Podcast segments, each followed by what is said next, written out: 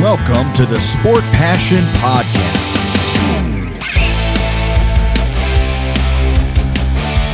And here is your host, Lars Marendorf.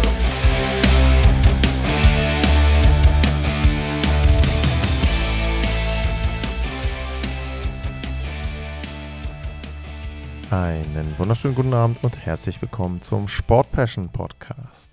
In der heutigen Ausgabe geht es um die letzte Novemberwoche und die drei Stars dieser Woche. Es geht um den Rookie des Monats November und es geht um den Monat November insgesamt um die drei besten Spieler der 30 Tage. Ist schon ein bisschen her, dass ich einen Podcast aufgenommen habe. Das hat mehrere Gründe. Man hört vielleicht auch noch so ein bisschen, dass meine Stimme immer noch etwas angeschlagen ist.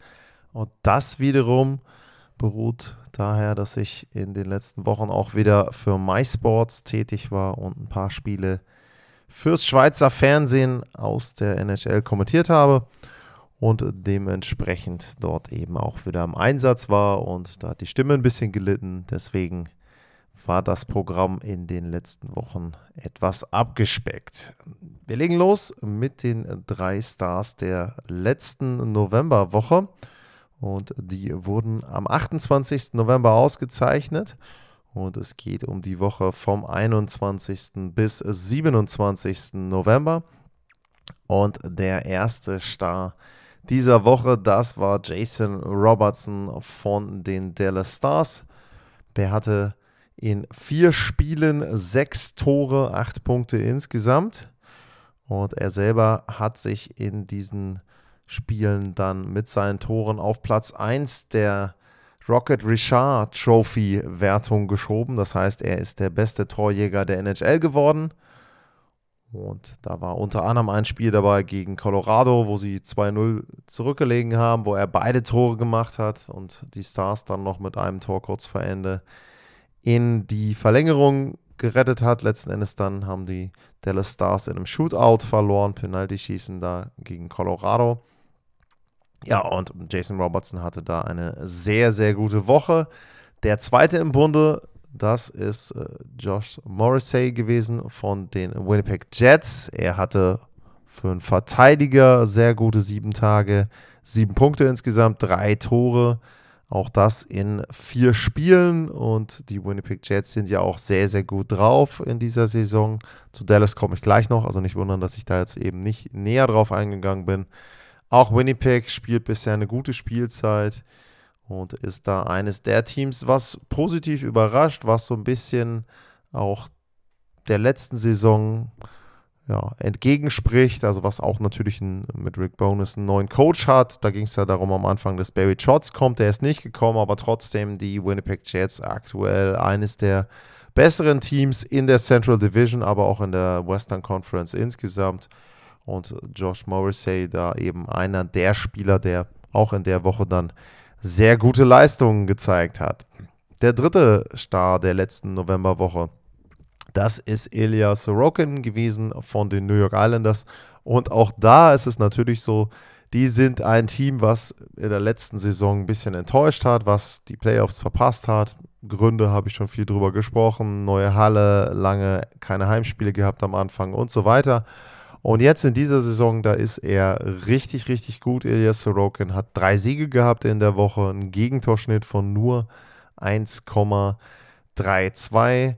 Er hatte eine Fangquote von 96,3 Prozent. Er hatte dazu einen Shutout und zwar gegen die Edmonton Oilers, was ja auch nicht aller Tage passiert. Und er hatte mit 49 Paraden in dem Spiel auch die drittmeisten in der Geschichte der New York Islanders. Also auch da gezeigt gegen die Edmonton Oilers, dass er auch bei sehr, sehr hoher Belastung dort den Kasten sauber halten kann. Also Jason Robertson, Josh Morrissey und Ilya Sorokin, die drei Stars der letzten Novemberwoche. Dann wird immer ausgezeichnet der Rookie des Monats, der Neuling für einen abgelaufenen Kalendermonat. Und das war im Monat November Logan Thompson. Und wer sich die Vorschau-Sendungen zur Saison angehört hat, der weiß, dass ich nicht so richtig überrascht darüber bin und dass das etwas war, was ich geahnt habe. Jetzt will ich natürlich nicht sagen, naja, also ne, ich weiß immer, welcher Spieler wie performt und dass der eben entsprechend dort auch dann diese Zahlen abliefert. Aber die Wahrscheinlichkeit, dass Logan Thompson eine gute Saison spielt, war für mich relativ hoch.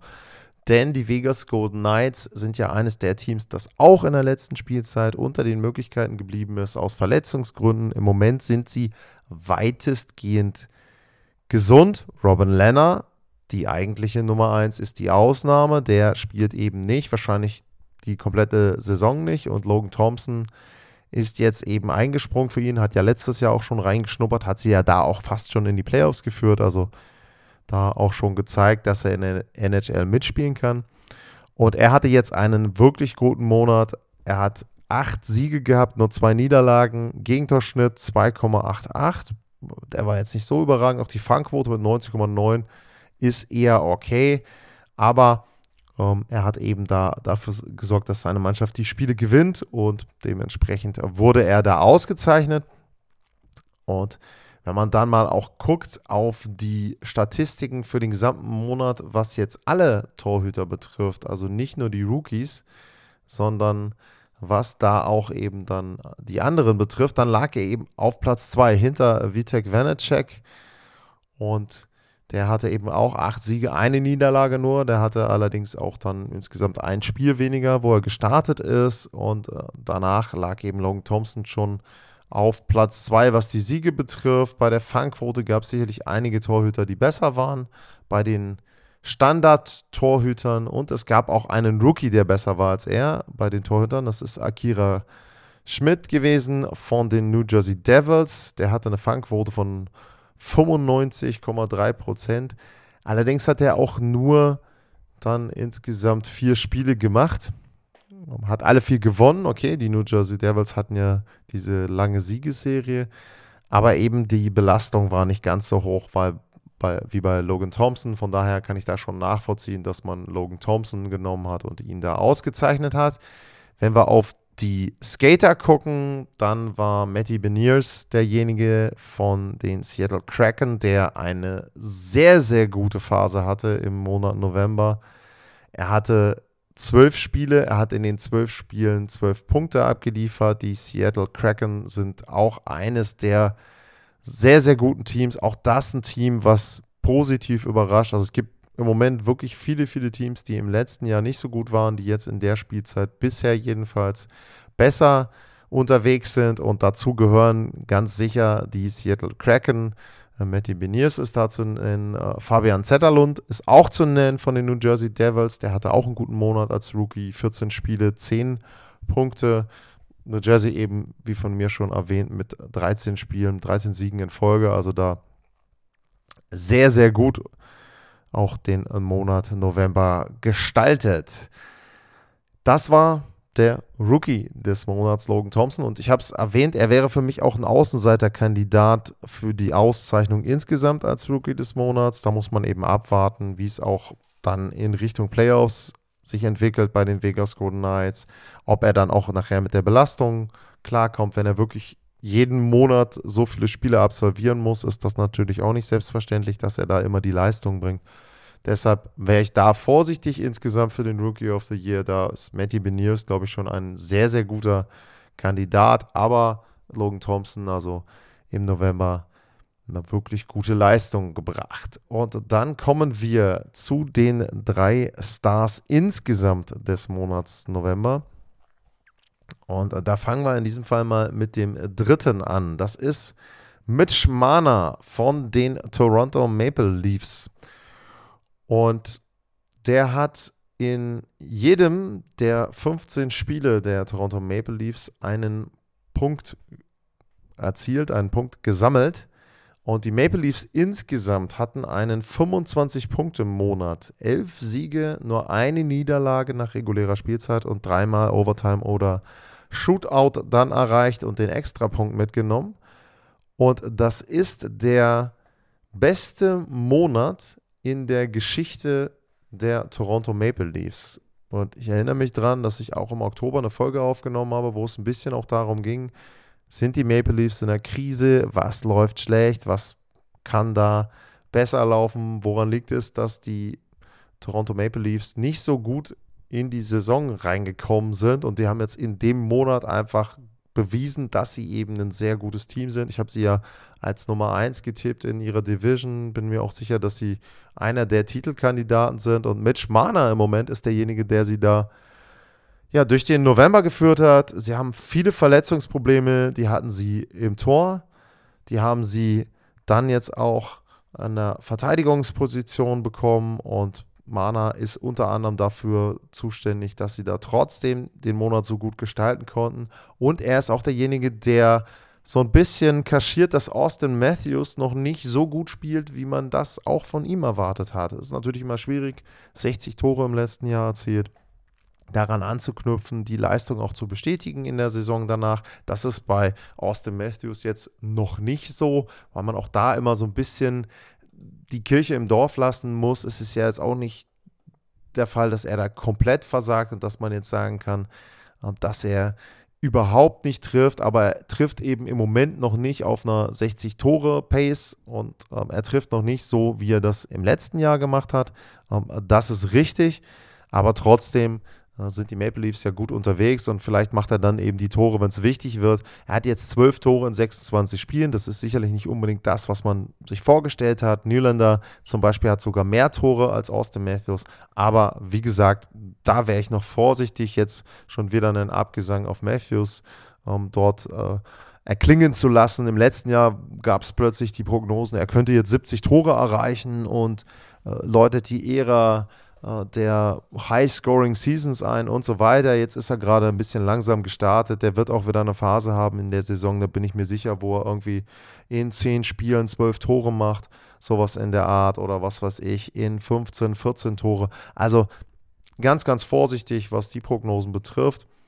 Auf der anderen Seite, sie haben ja mit Mitch Marner im Moment jemanden, der da sehr gut spielt. Er war ja auch derjenige, der sehr kritisiert wurde im Oktober und das ist jetzt eben gerade im Moment nicht der Fall. Und die Toronto Maple Leafs haben im November die Kurve gekriegt und sind jetzt da eben auch in besseren Fahrwassern unterwegs. Der zweite Star des Monats November, der kommt nicht überraschend von den New Jersey Devils. Das ist äh, Vitek Vanacek.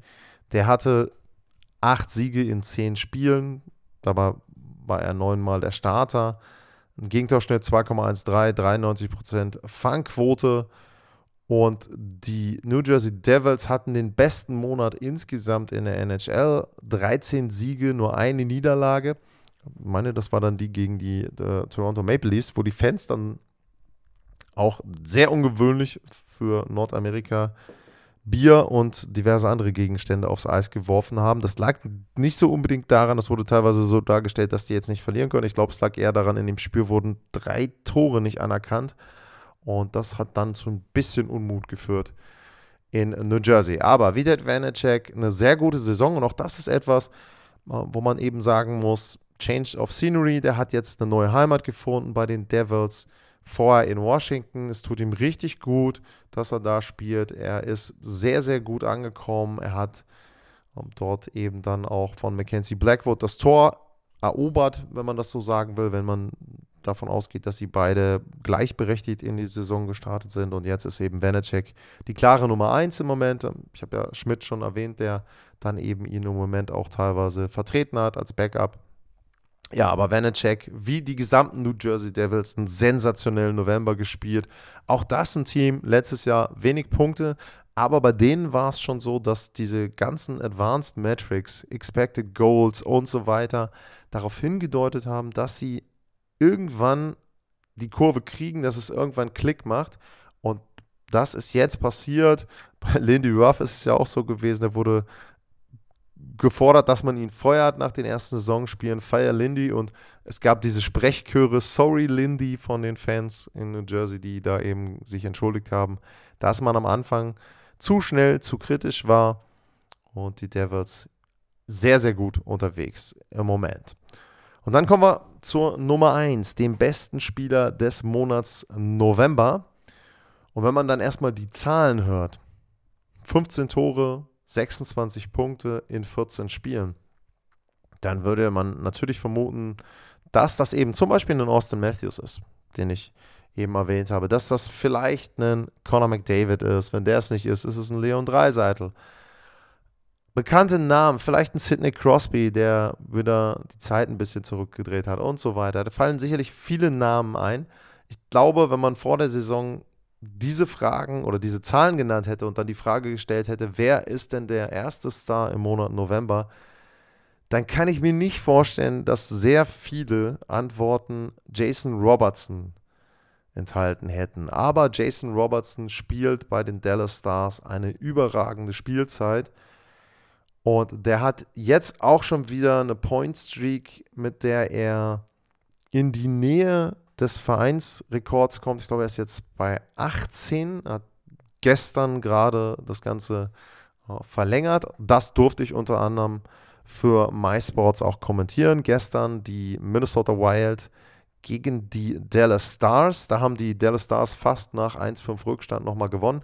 Und was ich da so beeindruckend fand, habe dann nun da auch dann Jason Robertson über 60 Minuten oder sogar über 65 Minuten inklusive Verlängerung gesehen. Das ist im Moment die Ruhe und Selbstverständlichkeit, mit der Jason Robertson aktuell agiert. Also man muss das immer noch mal bedenken, dass es ja so war, dass er im Sommer einen Holdout hatte, dass der Vertrag noch gar nicht unterschrieben war von ihm, dass es bis kurz vor Ende der Offseason gedauert hat, bis er überhaupt seinen Vertrag unterschrieben hat und dass er dementsprechend auch das komplette Training Camp verpasst hat.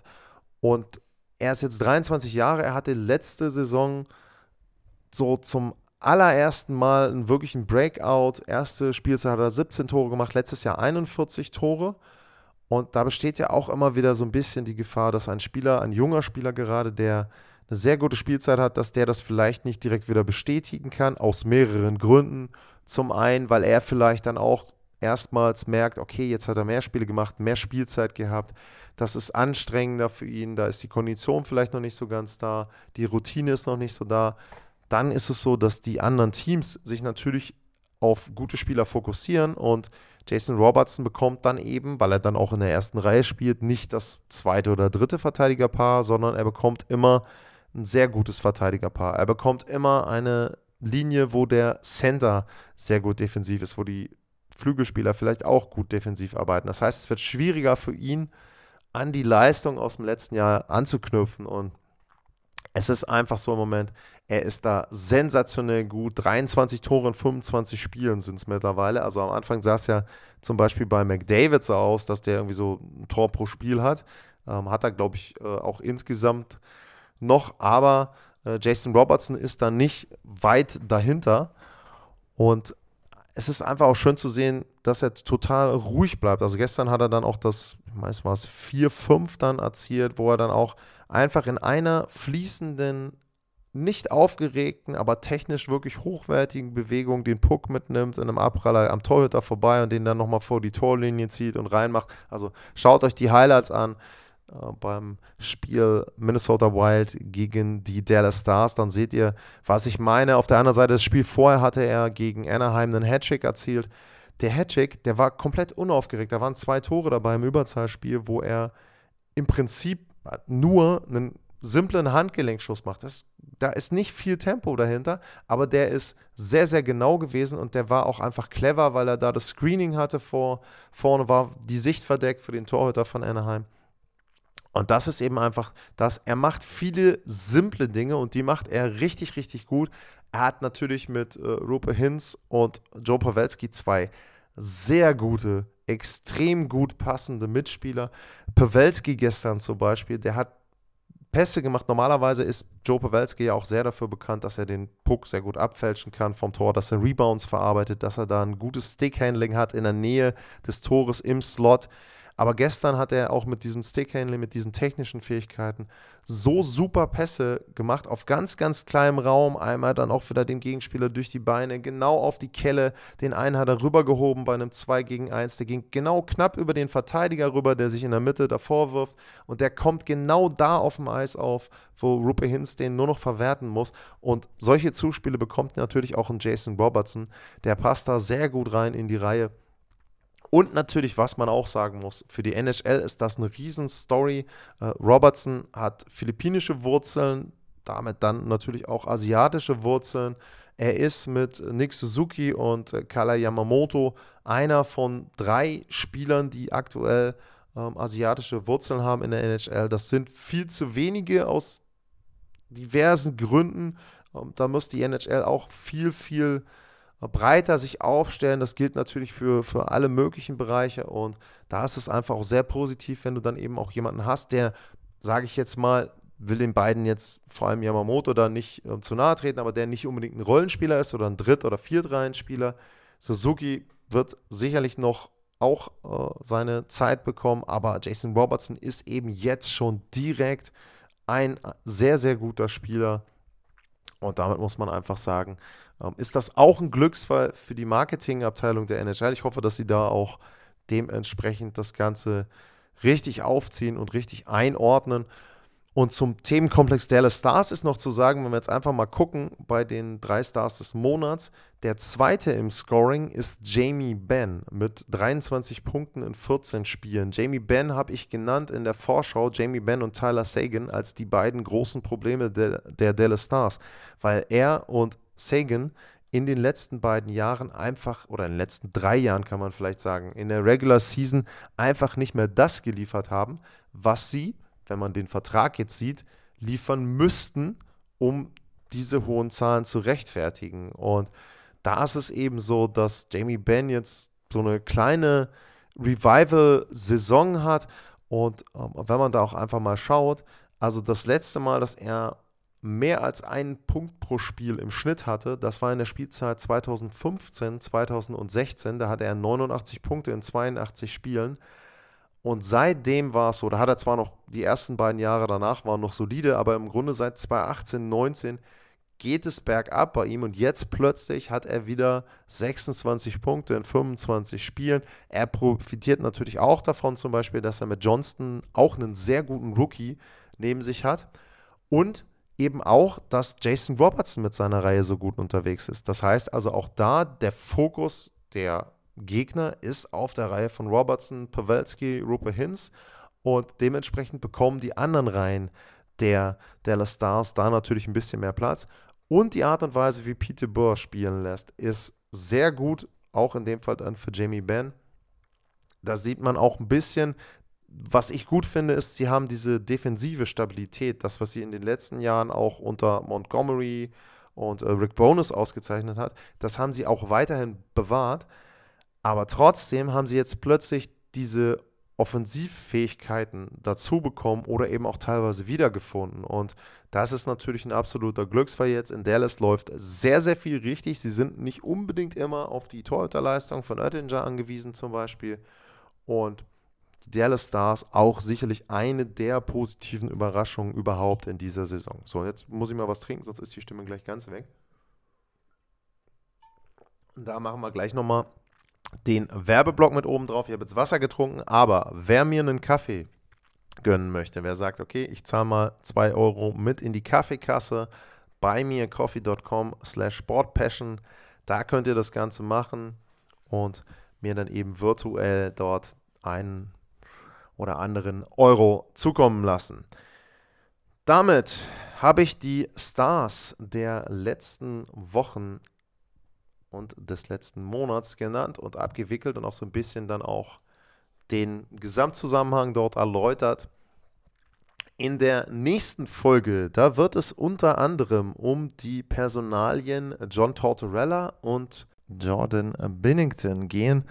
Bei ersterem ist es so, dass die Philadelphia Flyers ja zwischendurch zehn Spieler am Stück verloren haben und überraschenderweise sind die Pressekonferenzen von John Tortorella eigentlich schon wieder eine Frechheit aus Sicht der Medien, aber da will ich jetzt auch nicht zu viel vorwegnehmen. Also da könnt ihr euch ja auch mal ein bisschen informieren. Wenn ihr da googelt, werdet ihr sicherlich was finden zu John Tortorella und seinen PKs in den letzten Tagen und Wochen. Und bei Jordan Binnington ist es so, der begann den Monat November damit, dass er in einer Drittelpause Ilya Sorokin quasi angecheckt hat, den Goalie der New York Islanders bei einer Niederlage von St. Louis und dass er jetzt zum Beispiel im letzten Spiel in Pittsburgh äh, Jason Zucker ähm, mit einem Handschuh eine mitgegeben hat, als der ums Tor rumgefahren ist. Aus vollkommen unverständlichen Gründen wurde die Strafe, die dort vergeben wurde, wieder zurückgenommen. Ja, ich weiß, regeltechnisch war es richtig, ähm, was sie dort gemacht haben, aber naja gut, auch da diskutieren wir mal drüber, nicht unbedingt über diese Strafe, sondern eher über das, was dann auch noch folgte. Er musste dann aus dem Spiel raus, weil er zu viele Tore zugelassen hat, beschimpfte dann noch die Bank der Pittsburgh Penguins. Und ja, wer auch da etwas zu sagen möchte und mir seine Meinung zu dem Thema, zu John Tortorella oder auch zu anderen Themen mitteilen möchte, der kann das machen unter alas-mar bei Twitter oder info at sportpassion.de. Das wären die beiden Adressen, wo ihr mich erreicht.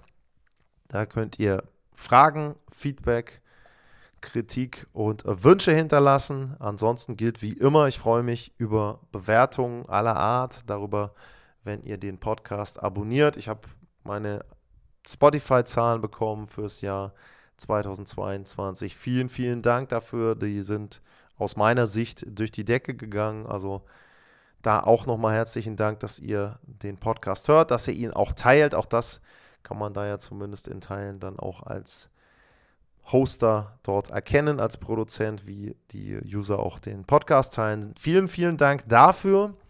Für heute vielen, vielen Dank fürs Zuhören. Bleibt gesund und tschüss.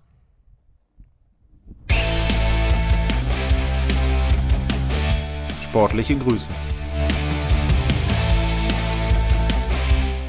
Das war's, euer Lars.